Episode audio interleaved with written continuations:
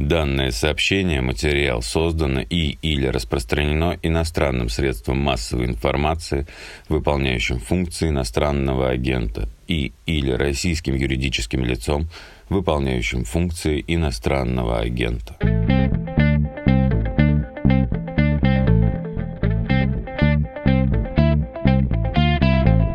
Вы слушаете подкаст «Перцев и Горин», то есть, конечно, подкаст «Что случилось?» о новостях, которые долго остаются важными. Мое имя Владислав Горин, и здесь Андрей Перцев, бывший ведущий бывшего подкаста «Перцев и Гаазы», специальный корреспондент «Медузы», политический обозреватель нашего издания. Привет, Андрей. Привет. Андрей, недавно «Коммерсант» написал, что сегодня, 27 апреля, в Петербурге на Совете законодателей, там, где встречаются депутаты Госдумы, члены Совета Федерации, министры, Путин приходит, будет предложено президенту отменить прямые выборы глав регионов. Этого не случилось, более того, об этом даже речь не заходила, но такой прогноз делал и ты, причем больше месяца назад, если не 2 месяца, да, в начале марта. И сейчас, когда коллеги пишут о том же самом, это наводит на размышления, что все это возможно. Давай поговорим про то, почему прогноз не сбылся и почему он может сбыться просто в несколько другой, более ползучей, что ли, форме. Давай сначала про то, на основании чего ты делал прогноз свой. Прогноз делался на основании высказываний собеседников, близких к Кремлю, ВП, что такая идея обсуждается и что выборы губернаторов, да, могут быть отменены вот из-за экономической ситуации. Потому что они пройдут в сентябре, и тогда как раз последствия санкций, народ увидит во всей красе. И будет понятно, что все вот эти успокаивающие, да, заявления правительства, возможно, они действительно сделают все, что могут, но понятно, что будет и безработица, и огромный рост цен и так далее. Но он уже есть. Рост цен. Просто пока ведь такие заявления, что, в принципе, его можно обуздать, да, а то и вернуть обратно все, будет очевидно, что это не так, да, и, соответственно, появятся претензии к власти, которые можно выпустить наружу на губернаторских выборах. Почему не прозвучало сейчас? Почему это не было сказано открыто? Дескать, мы воюем, сложная ситуация, и давайте сейчас для консолидации, не знаю, управленческого аппарата и для того, чтобы пройти сложный период адаптации к санкциям, на время отменим вот это народное прямое голосование за глав регионов. С одной стороны, да, может президент жестко выйти и сказать: давайте отменять. С другой стороны, а зачем? Да, в принципе, эта возможность есть. В Конституции прописано разные, да, и в законе о выборах губернаторских разные формы. Есть возможности как бы избрания, и сейчас это решают законодательные собрания регионов. То есть где можно отменить, где нельзя. Если бы захотели, да, они бы отменили и сейчас. Вышел Путин, да, то есть он говорит: мы отменяем выборы, там угроза велика, еще что-то. Граждане смотрят и говорят: ага, что за ужас, да, оказывается, угроза у нас велика какого-то вмешательства. Нехорошо, да, выборы у нас проходят в 14 регионах, это не так много относительно общего их количества. Пусть сами решают. Потому что то же самое СМИ, крупные газеты писали, например, о переходе заксобраний на выборы, например, по одномандатным округам, еще что-то. И тоже с такой подачей сначала, что это будет решено на федеральном уровне. А потом это как-то прекратилось. Заксобрания, выборы в муниципалитеты, советы муниципальные. Что вообще законодательно сверху ввести избрание только одномандатников, убрать партсписки. Сверху ничего не стали вводить, но постепенно партсписки отменяются. Например, в Владивостоке отменили, где коммунисты имеют хорошие шансы победить. Или давай вспомним историю с ковидом. Да? Кто у нас с ковидом боролся и был главным драконом, который запрещал ходить в магазины, в кафе, рестораны или, наоборот, разрешал? Сергей Семенович, если смотреть по количеству подвластного населения. Да, губернатор. Соответственно, знаешь, сейчас такая политика, пусть решают на местах. Центр вроде как дает возможность, и так, он добрый, да, а на местах сидят драконы такие. Давай поговорим про историю, как выборы отменялись впервые в постсоветской России и как они потом возвращались. Ты, конечно, помнишь вот эту ситуацию, когда случился Беслан, и почему-то до сих пор я не улавливаю логику, причем тут прямые губернаторские выборы и Беслан. Ну, в общем, это был формальный повод, произошла отмена выборов. Какая система тогда сложилась? Потому что она, в общем-то, несмотря на косметические какие-то изменения, действует до сих пор. Давай все-таки вспомним 90-е. На самом деле, вот начало 90-х, как бы, по идее, вот время настоящего разгула демократии, да, потом то, что Ельцин начал постепенно бронзоветь. Там как раз была достаточно жесткая система назначения глав регионов. То есть глав регионов назначал президент. Потом, когда Ельцину понадобилось заручаться поддержкой каких-то региональных элит, еще чего-то, вернулись выборы. То есть постепенно, это же был федеративный договор еще к тому же. Не очень охотно как бы федеральный центр отдавал полномочия регионам, но отдал, да, и выборы отдал в итоге. Потом пошли войны с красными губернаторами. Была введена, кстати, выборность мэров, потому что мэров тогда тоже часто назначали, да, ну, глав городов, районов и так далее. Губернаторы, да, ну вот выборные губернаторы получали как бы контроль над территорией полный, в виде, значит, еще и своего продолжения в виде назначаемых мэров. Тогда вот ввели выборность мэров повсеместную, чтобы, значит, губернаторы имели некий противовес в виде глав крупных муниципальных образований. То есть это все пришло в таком вот выборном виде к началу нулевых. Ну, то есть для Путина, насколько я слышал, это было прям вот какой-то неслыханной вольницей, да, ему вот это не очень нравилось. Может быть, как человеку, который в регионе-то поработал, да, в Петербурге он был крупным чиновником. И выборы проиграл, надо заметить, губернаторские, будучи руководителем штаба. Выборы проигрывались. Как раз он курировал, да, кстати, выборы, проиграл, соответственно, пришлось, да, спешно ехать в Москву, чуть ли не таксовать. Так что вот, получается, он сам с выборами губернатора хлебнул, да, что называется, лично повлияли на него. Протаксовать, если что, прости за это замечание, это он сам говорил, но это взялось как будто из ниоткуда и крайне смахивает на... Ой, фантазию. Трудно представить, что он это делал. Мистификацию? Ну, давай мы ему поверим. Но можем же мы иногда поверить нашему президенту. Давай поверим в этом хотя бы случае. Ну и для жесткой вертикали, конечно, это, в общем-то, была достаточно чуждая вражеская структура, да, потому что имелись главы регионов достаточно жесткие, типа глав Татарстана, глав Башкирии, Ментимер Шаймиев, Муртаза Рахимов, да, такие восточного типа руководители, которые, в общем-то, делиться с центром властью не очень хотели у себя. Татарстан, к тому же, достаточно широкие права имел в рамках федерации, вплоть до международных договоренностей. Были люди популярные у себя в регионах, да, именно популярные, типа... Ну, что ни говори, Лужков был в Москве популярен. Пусть, может, не у всех жителей он был популярен, но, в общем, у большинства, мне кажется. Да. Конечно, там выборная система уже была достаточно специфическая в Москве даже в 90-х, но все-таки.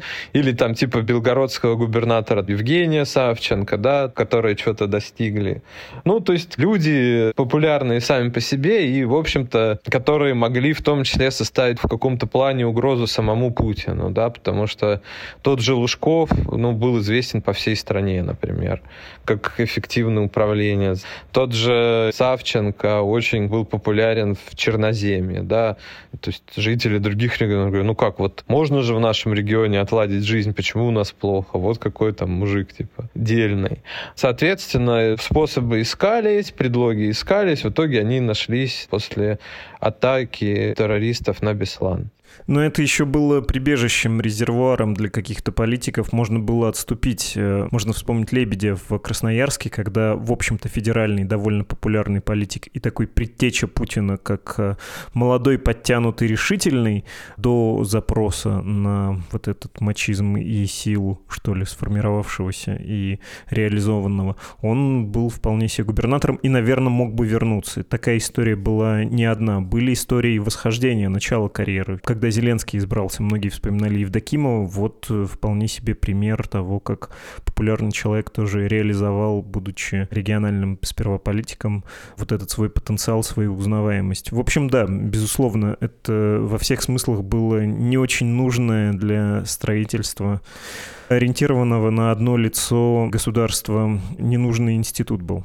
Да, ну до того же Лебедя губернаторство было, насколько я вот знаю от людей, которые с ним тоже работали, таким плацдармом для возвращения на федеральный уровень, да, снова идти в президенты, может, с какими-то результатами, может, с позиции того, что он получил управленческий опыт. Да, одно дело голосовать за генерала сильного, да, но у генерала всегда есть очень уязвимая история с тем, что он не умеет управлять. Собственно, Лебедь на президентских выборах 1996 года получил 14%. Это вроде не то чтобы мало, но и не сказать, чтобы много, честно сказать.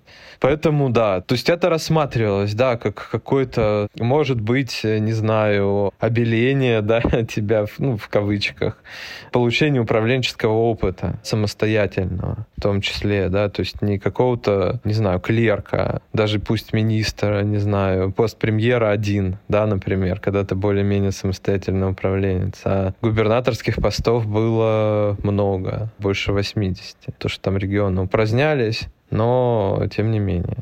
В общем, был простор для роста, да, в том числе с этой позиции.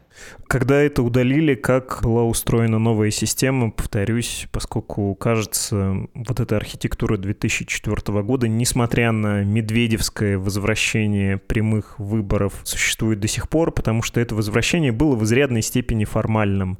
И официальные механизмы типа муниципального фильтра на это работали, и неофициальные. Неофициальный механизм я описал бы: ты что, не понял, дело что ли завести на тебя? Мы вспоминаем, как был устроен до возвращения, правильно? Нет, мне кажется, что это одна система, что возвращение — это формальность, что это декорация.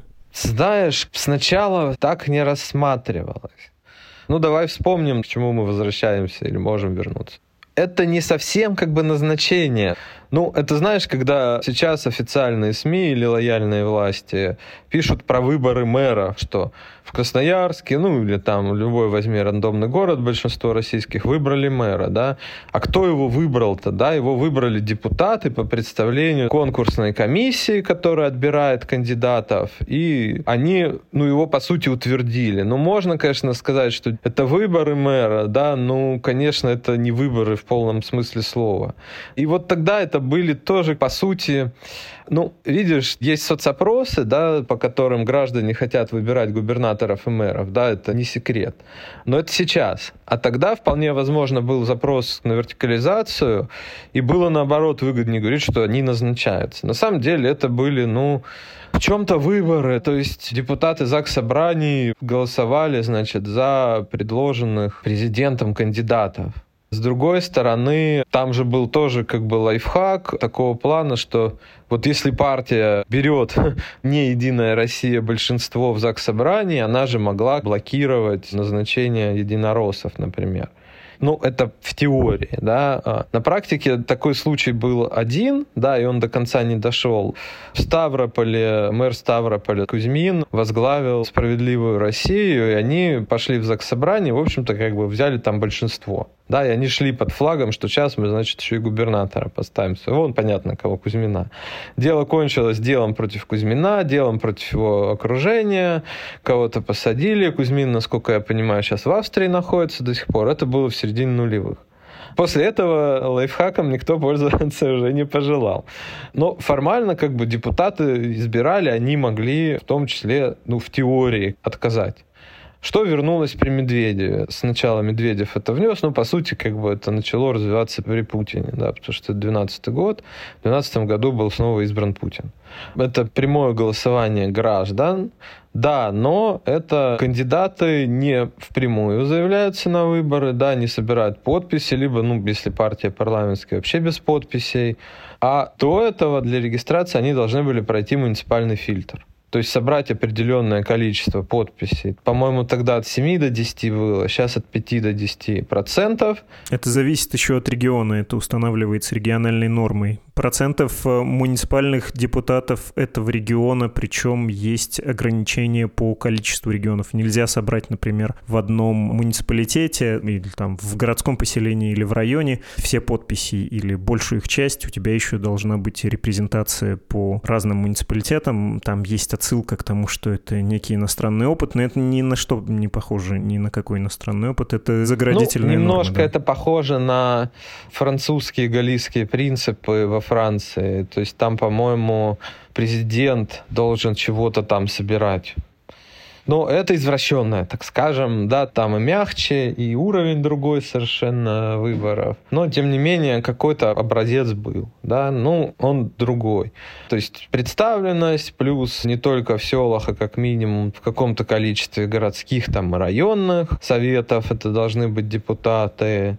Так что, в общем, задача сложноватая, особенно если считать, что в селах депутаты — это в основном бюджетники. То, что на селе часто... Ну, вот я житель села, например, предприниматель, у меня дел по горло, там, или фермер я.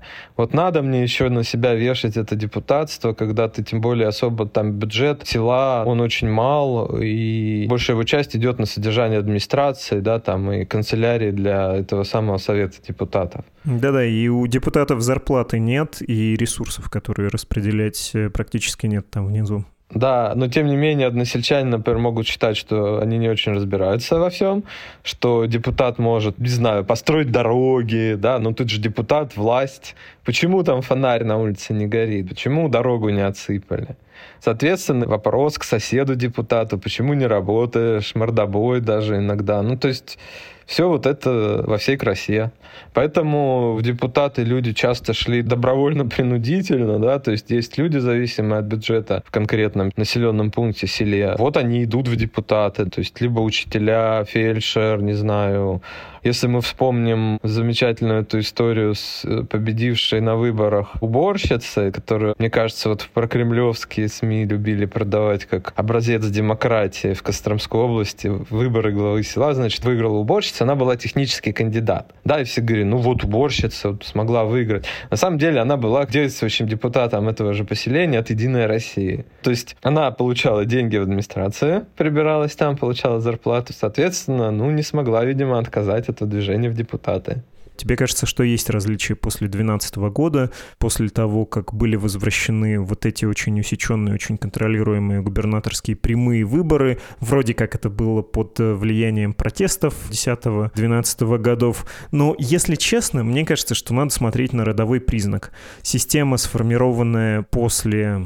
ну, условно, ельцинской эпохи, когда губернаторские выборы могут быть и карьерной лестницей, и инкубатором для воспитания новых элит, а главное, для консолидации в регионе своей элиты, вот этого не стало. А это, повторюсь, родовой признак. При Путине, неважно, как это формируется, методом как бы выборов через региональный парламент, региональное представительское собрание или через как бы прямые выборы, которые предельно подконтрольны, неважно, этот губернаторский корпус превратился в сборище функционеров, довольно безликих, очень оторванных от земли, специально оторванных от земли, когда какого-нибудь регионального политика, хорошо зарекомендовавшего себя перед Кремлем, могли назначить в Сибирь, там, не знаю, в Омск из Екатеринбурга. Почему в Омск из Екатеринбурга? Ну, потому что вот по военному принципу должна быть экстерриториальность. Человек не должен быть вовлечен в местные дела. Региональные элиты не должны быть элитами и не должны представлять собой никакое сообщество. Ну, во многом, да. Ну, можно сказать, что были какие-то исключения в регионах, которые, может быть, не очень были интересны каким-то московским, не знаю, эмиссаром, как ты называешь, да, то есть в Брянске долго сидел губернатор Денин, избранный еще там в лохматые года. Тот же Савченко в Белгороде находился. Ну, понятно, что Белгород вроде как был такой регион, не самый бедный, да, то есть в порядке, но тем не менее там надо было управлять вот этой аграрной отраслью, самой по себе не очень-то прибыльной. То есть там надо было думать. Это не знаю, Янау или Хмау, где нефть качается, да, и ты получаешь ренту, да, или там у тебя куча каких-то заводов, значит, и, в общем, они платят налоги, и ты неплохо себя чувствуешь. Нет, там надо было подумать. Ну, в таких регионах главы сидели долго. не знаю, в Забайкалье долго, ну, депрессивный очень регион. Сидел глава достаточно гениатулен. Поэтому, ну, в зависимости от задачи, будем говорить так. Иногда назначали местных. Ну, тут вот да, я с собой даже, может быть, сильно не соглашусь. Знаешь, были моды, были разные поветрия. Да, в какой-то момент назначали мэров, конкретно здесь, этого региона. Да, губернатором Челябинской области, например, был бывший мэр Челябинска Юревич Михаил. И закончилось все делом. Не согласен. Все-таки любая местная инициатива наказуема. Закончилось любое делом местное региональное объединение. Поэтому. Ну, закончилось. Закончилось делом. Местный предприниматель довольно сильный и популярный. Ну, тем более, что продукты он там производил. И сидит там кто сейчас? Текслер, да, кажется, в Челябинской области? Ну, сидит варяг, да. Но там закончилось-то это делом не потому, что под сомнением пошла вся схема, а просто Юревич договаривался с Сурковым, и пришел Володин, да, который Юревича не любил по каким-то своим причинам. Поэтому Юревич пострадал. А так, в принципе, ну, были главы мэра, и ничего, без дела обошлись. Ну, то есть это эксперименты. На самом деле, четко сказать, что вот отправляют эмиссаров, я не стал бы, да, причем там разные были истории даже в делегировании этих товарищей. Ну, не знаю, вот в моей родной Архангельской области, например, при Суркове был назначен там варяг Михальчук, бывший мэр Якутска. Его сменил Игорь Орлов, да, которого, когда были протесты экологические по ШИСу, называли варягом, якобы из Калининграда. Но на самом деле он всю как бы сознательную жизнь проработал в Архангельской области, в городе Северодвинске, на крупных постах оборонных предприятиях. В Калининграде он проработал 2 года всего. Ну, то есть шли эксперименты разноплановые, да, то мэров местных, то мэров чужих, то каких-то выросших региональных чиновников переводили из региона в регион, то есть из вице-губернатором там повышали в губернаторы там в соседний регион. Всякое делали. Ну, в тех же нефтяных округах, кроме Хмао, да, там Комарова варяг пришла. В Янао, в Тюменской области местные руководили и руководят до сих пор. Сложные как бы истории, да. В Перми, в твоей родной, был назначен губернатором Максим Решетников. Там сейчас другой уже, там уже не Решетников. Ну, сейчас уже Махонин, но тоже местный. Поэтому тут, знаешь, дрейфует, да. Вот до Кириенко разные моды ходили, да. Там местный мэр, чужой мэр, вице-губернатор чужой. Была мода назначения людей, которые были якобы из региона, там учились в школе, например. Ну, это уже несерьезно. Конечно, это варяг, потому что он учился в университете в другом городе, карьерный путь проходил, может, вообще в третьем, да, и, конечно, никаких связей у него с регионом. Но, тем не менее, такая мода тоже была. Вот при Кириенко возникла прям тенденция, да, назначения таких лучше, чтобы это были выходцы из федеральных структур, но иногда каких-то регионалов двигают, как Паслера, который премьером был в Свердловске, сейчас он в Оренбурге работает. А так, в основном, это замминистры, какие-то руководители агентств, замруководители агентств. Вот эта тенденция сейчас есть. То есть она прям четко, это не мода, да, там, а давай так попробуем, а давай так. То есть это длится давно и продолжается. Де-факто кадровая политика определялась 2 большими интенциями. Ну, во-первых, Москва напрямую кого-то назначает.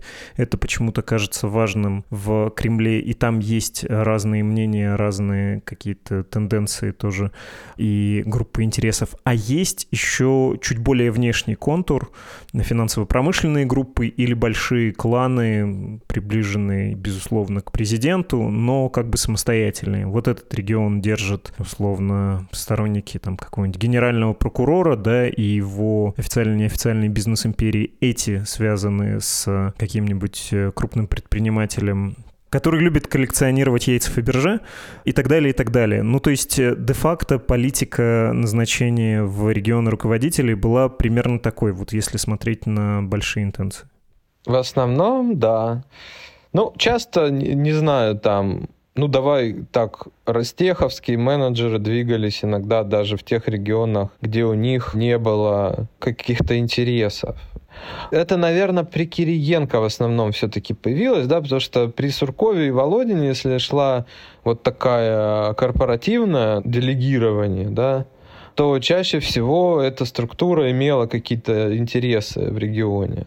И, соответственно, она брала на себя, значит, в какой-то мере ответственность. Да, вот сидит мой человек, там мой политтехнолог сейчас посадит, там его, значит, к нему, вот тут мы будем выборы держать, еще что-то.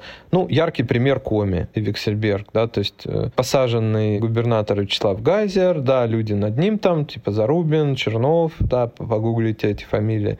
Да, считалось, что они вот каким-то образом в орбите Вексельберга находятся, они контролировали и выборы, и все, что надо. Как только их убрали, с выборами в Коми стало все плохо сразу. На Урале у РЖД, в принципе, есть интересы достаточно крупные. Долгое время губернатором, ну, относительно долгое, был ставлен к РЖД Александр Мишарин. Снова как бы ушел в РЖД потом после отставки. При Кириенко как-то они, знаешь, немножко стали вот реально, где интересы есть каких-то ФПГ, они стали немножко их отстранять, да, вот Новосибирскую область, например, возглавляет менеджер бывшей Северстали Андрей Травников. Никаких интересов у Северстали в Новосибирской области не просматривается. Ну, это, кстати, тоже интересное замечание в смысле корпораций, их ставленников. Потому что ставленник корпорации, если он, ну, не дурак сам по себе, достаточно крепко может обосноваться в регионе, потому что ему корпорация дает политтехнолога, какого-то, может, хозяйственника, управленца, если этот товарищ сам не хозяйственник. И, в принципе, они начинают окапываться. Да, вот как в Коме, вот ситуацию контролирует определенный группа. Да, она как бы менеджерит, и выборы, и то, и все, но ты к ним приходишь на поклон. Ребята, мне вот надо, да, из АП. И тут надо, и это надо, из правительства. А у слабого губернатора, когда у компании нет интересов, и она, ну, не может, как бы, вот поставлен ее губернатор, и она еще отправляет туда команду, да, то есть отрывая от себя, от своего управленческого тела. Нет, такого не будет, да, ну, не знаю, как-то фронтовать наверху своего губернатора они, наверное, могут, и больше ничего не могут. А губернатор слабый, соответственно, должен ходить на поклон в Кремль, в том числе. Это тоже есть такое. То есть тут немножко тоже идет такая трансформация. Про Паслера можно заметить, что он был чуть ли не, там, не самым молодым премьером среди региональных премьеров России, и в Оренбурге он губернатор не потому, что это перемещение внутри Уральского федерального округа или еще что-нибудь такое, а потому что он, кажется, с газом связан, с газовой индустрией, и по этой вертикали прошел. То есть, в общем, если давать совету человеку, который хочет стать губернатором в России, обзаведись корпоративной или клановой принадлежностью, и тогда тебя устроят. Но тут у тебя будет вилочка. Если ты, ну, во-первых, сам себя покажешь, во-вторых, если будет большой интерес со стороны вот этого верхнего начальства, то у тебя будет довольно интересная, насыщенная жизнь в любопытном регионе, но она при этом может быть рискованной, потому что силовики тоже не спят, ты имеешь дело с деньгами, полномочия у тебя Москвой сильно контролируются, финансовые потоки тоже, отщипывать что-то сложно, легко попасться, легко оказаться в каком-то конфликте при трении этих больших кланов или в связи просто с вниманием силовиков, которые хотят выслужиться. Но идеальная позиция, если ты звезд с неба не хватаешь, быть как раз вот таким слабым губернатором от корпорации или напрямую назначенным Москвой, контролировать территорию, совсем соглашаться, ни в какие проблемы не лезть, говорить, что из Москвы командуют. И тогда будешь прекрасно жить, можешь пересидеть там не один срок в регионе, в котором ни один губернатор больше одного срока не сиживал, и прекрасно лично у тебя будут дела. Примерно такой совет ты дал бы? Не сильно выпендриваться, и тогда все будет хорошо у тебя? Ну, с одной стороны, да, с другой стороны, вот знаешь, губернатор вообще это самая тяжелая на самом деле, наверное, сейчас должность, потому что я знаю истории, когда люди прям отказывались, вот не шли, а регионы были очень хорошие, да. То есть даже с позиции замминистра уходить на губернатора – это вот в нынешних условиях.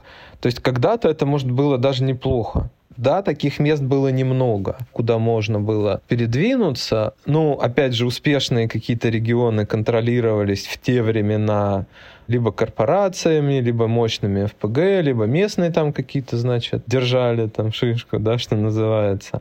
Но вот он сейчас вице-спикер Госдумы Алексей Гордеев, он был министром сельского хозяйства. Да, отправили его в ссылку. Да, он в Воронежскую область. Да, воспринимал как ссылку. С другой стороны, регион был не самый плохой, большой, с городом-миллионником, какие-то финансовые потоки, значит, команда, контролируешь, не жалуешься на жизнь. А сейчас все-таки, даже вот в отличие от нулевых годов, уходит все больше налоговых поступлений и, соответственно, самостоятельного распоряжения этими средств более-менее самостоятельно в центр. То есть у тебя федеральная субсидия, у тебя федеральная субвенция, какой-то транш, ты им сильно вольно не пораспоряжаешься, да, потому что распорядитель тебя спросит, а что своим отдал? У меня вот есть своя компания для этого контракта, зачем ты лезешь? Еще и до аукциона скажут об этом. Поэтому тяжело, да, в какое-то время привлекали вот замминистров активно при Кириенко в губернаторы, уходили они туда из Минпромторга, из Минэко, ну, вроде как предполагалось, что они там посидят срок и вернутся на повышение. Ну, а что значит повышение? Из Минэко ушло там несколько замминистров, но пост министра экономического развития один, и он занят. Вот куда им возвращаться? Они сидят и на второй срок, скорее всего, пойдут. Сильно не заработаешь. Занят, кстати говоря, пост Решетниковым, бывшим пермским губернатором, а до этого работавшим в команде Собянина, а до этого бывшим чиновником в Перми. Такой у него трек карьерный. Хорошо, я почему-то вспомнил почти анекдотическую ситуацию с мэром Нижнего Тагила Сергеем Носовым, очень представительный мужчина, и хорошо с Владимиром Путиным вроде как общался, у него были неплохие отношения, у него была амбиция возглавить какой-нибудь регион, а он из потомственных металлургов, магнитогорских, кажется, ну вот Челябинская область, Свердловская область, что-нибудь такое ему вроде как светило. В Кемерово приезжал. Кемерово. Ну и апокриф говорит, что, в общем, его это ожидание было оправдано. Правда, предложили ему Магаданскую область. Это, ну, в общем, богатый регион. Правда, богатый. Но на окраине, совсем далеко от Парижского дома Сергея Носова. И для человека, который в досанкционные времена, это было можно, привык ездить на теннисный турнир во Францию. Это, конечно, да, нечто... Это похлеще, чем Абрамовича сослать на Чукотку. Хорошо, давай попробуем перейти к современности и к тому, как эта система будет функционировать сейчас, почему она приобретает такие черты. Ну вот буквально ты говорил про то, что могут быть проблемы уже этой осенью, поскольку не улучшается ситуация в России, но в каких регионах пройдут выборы, я бы хотел перечислить в 2022 году. Владимирская область, там было однажды протестное голосование. Мы не обсуждали случай Фургала и несколько других случаев протестного голосования, но я не уверен, что это важно. Это довольно понятная рассказанная история. И потом, кажется, эти эксцессы были подавлены. Да? Это было купировано, в том числе, Кремлем. Также в 22 году Тамбовская, Ярославская, Калининградская, Кировская, Новгородская, Рязанская, Томская, Саратовская, Свердловская области, Республики Карельская, Бурятская, Удмуртская и бриллиант в короне Российской Федерации, Республика Мариэл. Ну, то есть, с одной стороны, это не самые протестные ведь регионы. Мариэл протестный. Там коммунисты, по-моему, набрали больше, чем ядро на выборах в Госдуму. Ну вот да, я потому ее и отметил. Но, с другой стороны, там не очень привыкли, кажется, обеспечивать результаты. Это не Кемерово, в общем-то. То есть, если отменять выборы в 2022 году, ну, кажется, можно было бы и провести там голосование. Наверное, все-таки невеликий риск, что вдруг случится новое Приморье, новый Хабаровский край. Ну, нет, я понимаю интерес этих людей, да, в каком-то плане. Есть сотрудники АП, так скажем, которые говорят, ну как, зачем отменять? Или технологи, там, работающие с АП. Ну, я не очень различаю технологов, работающих с АП, с сотрудниками, да, потому что часто у технолога, который хорошо знаком с Кириенко, значит, с главой управления по Госсовету Александром Харичевым, это управление за выборы отвечает, они могут иметь вес намного больше, чем подчиненные там того же Харичева. Они, ну зачем отменять? Вот какие рейтинги власти сейчас, все нормально, народ сплотился, да. То есть люди немножко, как бы, во-первых, на свою мельницу льют воду, да. Нет выборов, нет бюджета. Это важный момент. Предвыборного. Да. Несмотря на то, что все равно муниципальный фильтр, да, выборы формализованы, там еще чего-то. В принципе, муниципальный фильтр иногда пробивается. Если есть желание, можно попробовать депутатов купить. Да, опять же, этому часто препятствуют, да, то есть едет автобус до официального начала срока, из депутатов собирает подписи под пустыми листками. И потом уже, соответственно, если он ставит подпись за какого-то не кандидата от власти, да, у власти есть пустой листок, в котором можно всегда поставить дату раньше. А 2 голоса нельзя отдать. Ну, в смысле, нельзя отдать свой голос в качестве вот этого муниципального фильтра за 2 кандидатов. Да, то есть, по сути, ты должен обладать таким админ-ресурсом, чтобы у тебя в первый же день сбора подписей в каждом муниципалитете сидели команды сборщиков и собрали прям в первый день. Но это сложно, это практически невозможно. Или там, не знаю, есть определенный пул нелояльных депутатов. Да, так было в Иркутске, там выиграл в свое время в 2015 году выборы кандидат от КПРФ Сергей Левченко, да, он сейчас депутат Госдумы. Но он был сильный кандидат, реально выдвинут Компартией, почему-то считалось, что он не победит, непонятно почему. Он победил. После этого Компартия перестала выдвигать более-менее сильных кандидатов. Да, вот если может победить, этот человек не выдвигается. То есть он, в принципе, проходим, наверное, да, но сейчас денег нет, еще чего-то. Наверное, это контролируемо. То есть муниципальный фильтр, вот они говорят, это уже контролируется. Поддержка-то вот какая, но вот с поддержкой граждан у меня такое ощущение по многим беседам, что наверху живут в какой-то такой пузыре, да, в эхо-комнате. То есть они эти результаты опросов реально воспринимают всерьез, и что так будет дальше, и что, видимо, инициаторы отмены живут все-таки не в эхо-комнате. Они прекрасно понимают, это то, о чем вначале я сказал, что в чем-то это будет схоже с Владимирской областью 2018 года, с Хабаровским краем 2018 года, да, там с Хакасией 2018 года, когда волна протестная по поводу пенсионной реформы вылилась в протестное голосование. Да? То есть где мы можем насолить власти? А вот губернаторские выборы. Нет сильных кандидатов? Наплевать. Будем голосовать за тех, кого есть. То есть в Хакасии был кандидат от КПРФ, проголосовали за кандидата от КПРФ. В Хабаровске кандидат от КПРФ была очень неизвестная женщина, зато от ЛДПР был достаточно известный депутат Госдумы Фургал. В Владимирской области, опять же, там не было кандидата от КПРФ, да, обычно за КПРФ голосуют в противовес. Соответственно, проголосовали, какая у нас, кроме КПРФ, самая известная партия? ЛДПР. ЛДПР, да, пусть и кандидат ее непонятно кто. Ты при море, ты не забывай, все-таки 3 тура с отменой, с необходимостью Путину приехать. Приморье, да, тоже проголосовали за КПРФ.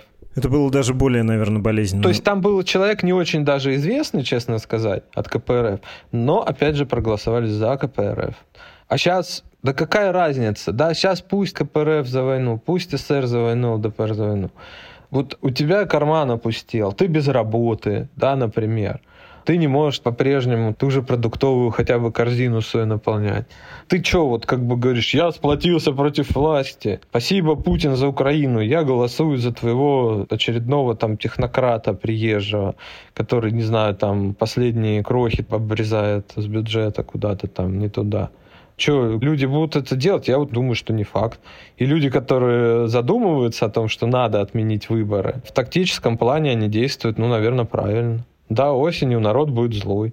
Мы с тобой, кстати, не сказали, наверное, что даже в нынешней системе прямых выборов есть же исключения. Да, есть. На Кавказе в нефтяных округах. То есть Кадыров избирается народным голосованием, а в соседнем Дагестане там будет голосование через парламент, через представительский орган. То есть эта практика есть и сейчас, и если ее вводить, это не обязательно делать сверху из Москвы, это может быть инициатива в кавычках с мест, да, регион говорит, мы хотим перейти к той модели, она законодательно возможна. Да, вот так могут сделать, легко. То есть эта гибкая система, она еще в отдельных регионах может вводиться, не во всех одновременно, например.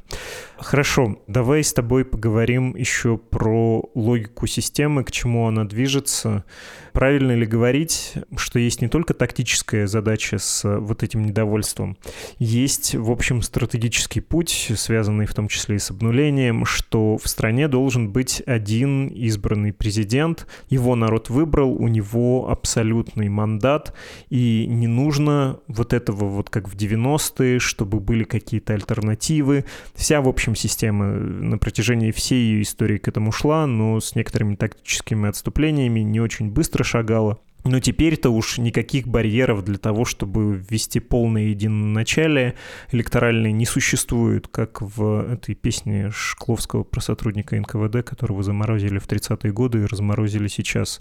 «Прощай, товарищи года, хороший ты человек, как миг пролетели годы, и вот 21 век». И там есть строчки про то, что 20 выездов в сутки, 30 выездов в сутки, и здесь в каждом доме притаились какие-то суки. Опять, как в 30-е годы, какие-то суки притаились, страна в военном режиме, и сейчас, как никогда, удачный повод какую-либо сложность купировать, да, оставить только одного президента, который ходит хоть на какие-то выборы и хоть что-то собой представляет.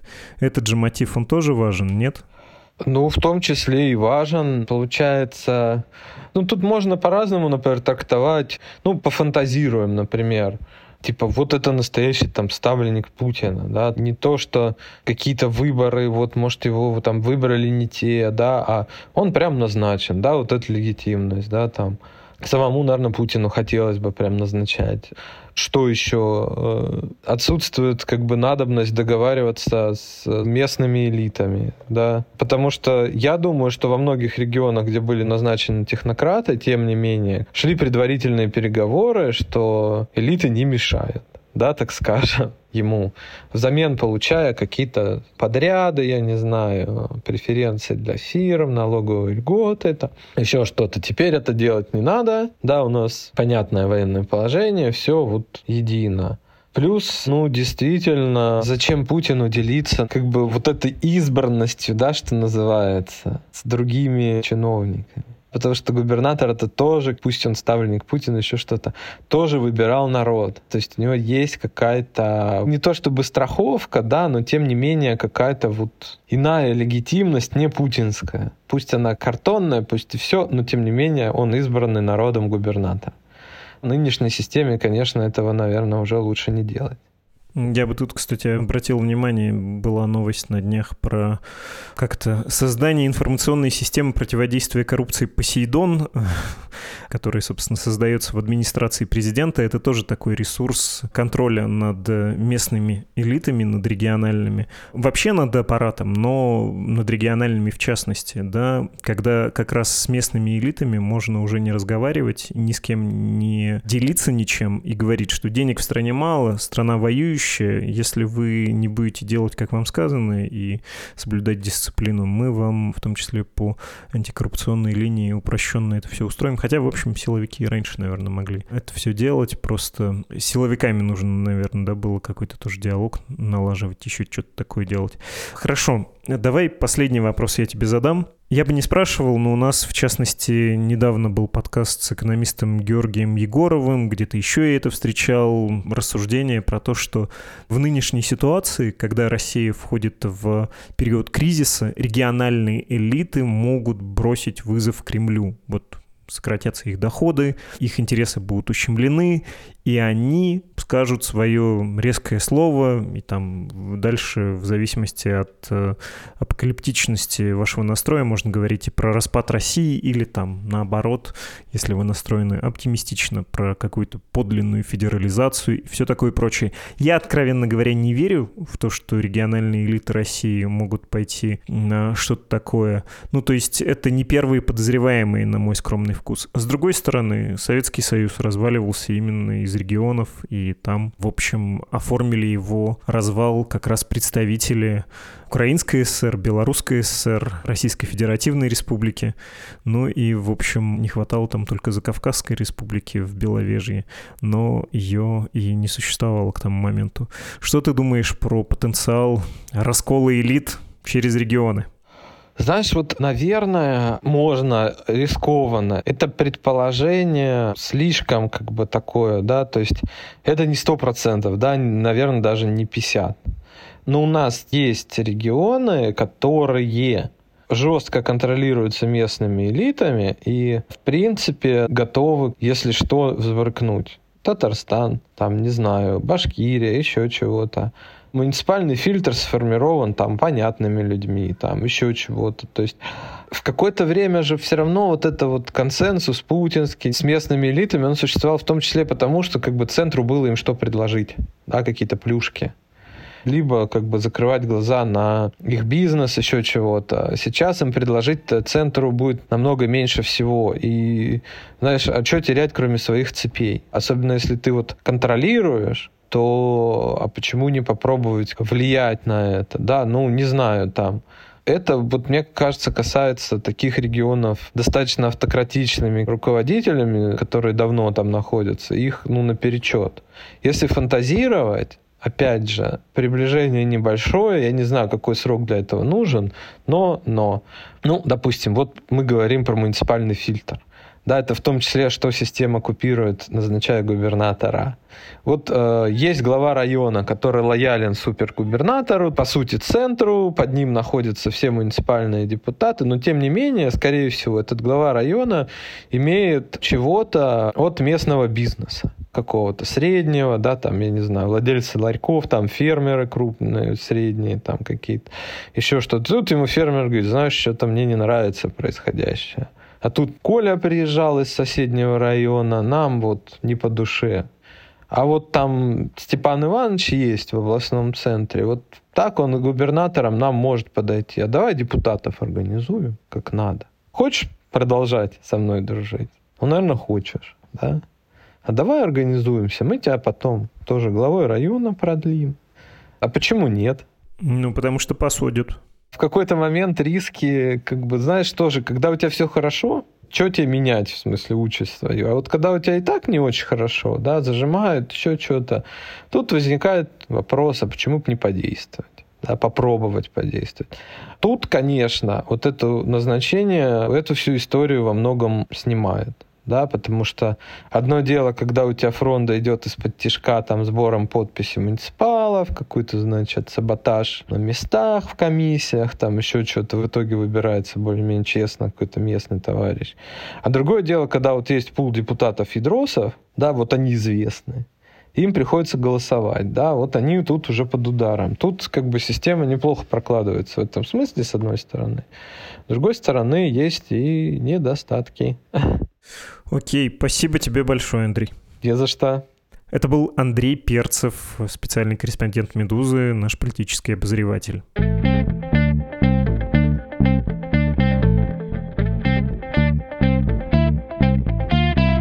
Выпуск наш сегодня начался солидно, и все благодаря слушателю Николаю и его голосу. Спасибо, что сделали аудиозапись с объявлением об иноагентстве «Медузы», дорогой Николай. У «Медузы» недавно случилась реформа, кстати сказать. Существующая много лет имейл-рассылка «Вечерняя Медуза» преобразилась. Теперь она называется «Сигнал», и ее концепция поменялась. Она в том, чтобы теперь объяснять понятия и термины, которые употребляются настолько часто, что их смысл затирается. И через объяснение этих терминов дается, в общем-то, объяснение всему нашему миру, происходящим в нем событиям.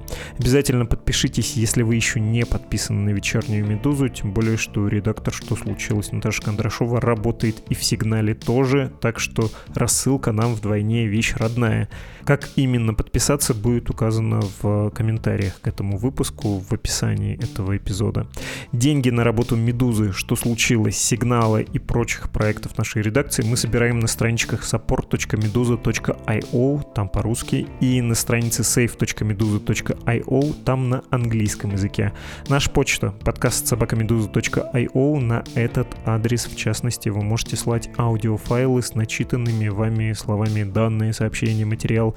Есть только несколько условий, продиктованных нормой, которую мы все еще пытаемся исполнять, делая это объявление каждый божий день. Первое условие — никаких посторонних шумов, тем более музыки на фоне. Второе условие. Объявление надо прочесть целиком, слово в слово, как это написано перед каждой заметкой «Медузы». А еще иногда бывают письма от наших слушателей, которым нет 18, или бывает, что родители записывают своих детей. Тут юридически все очень непросто. Нужно письменное разрешение на публикацию слов несовершеннолетних. А если мы будем у вас такое письменное разрешение просить, если кто-то заинтересуется, почему дети говорят, это лишнее внимание к вашей семье со стороны злых и глупых людей. В общем, кажется, это сильно повысит риски для вас на ровном месте. Так что такие ролики я тоже не беру, поймите правильно, не хочется вас подставлять. Вы слушали подкаст «Что случилось?», о новостях, которые долго остаются важными. Читайте «Сигнал», «Медузу», и скоро снова увидимся.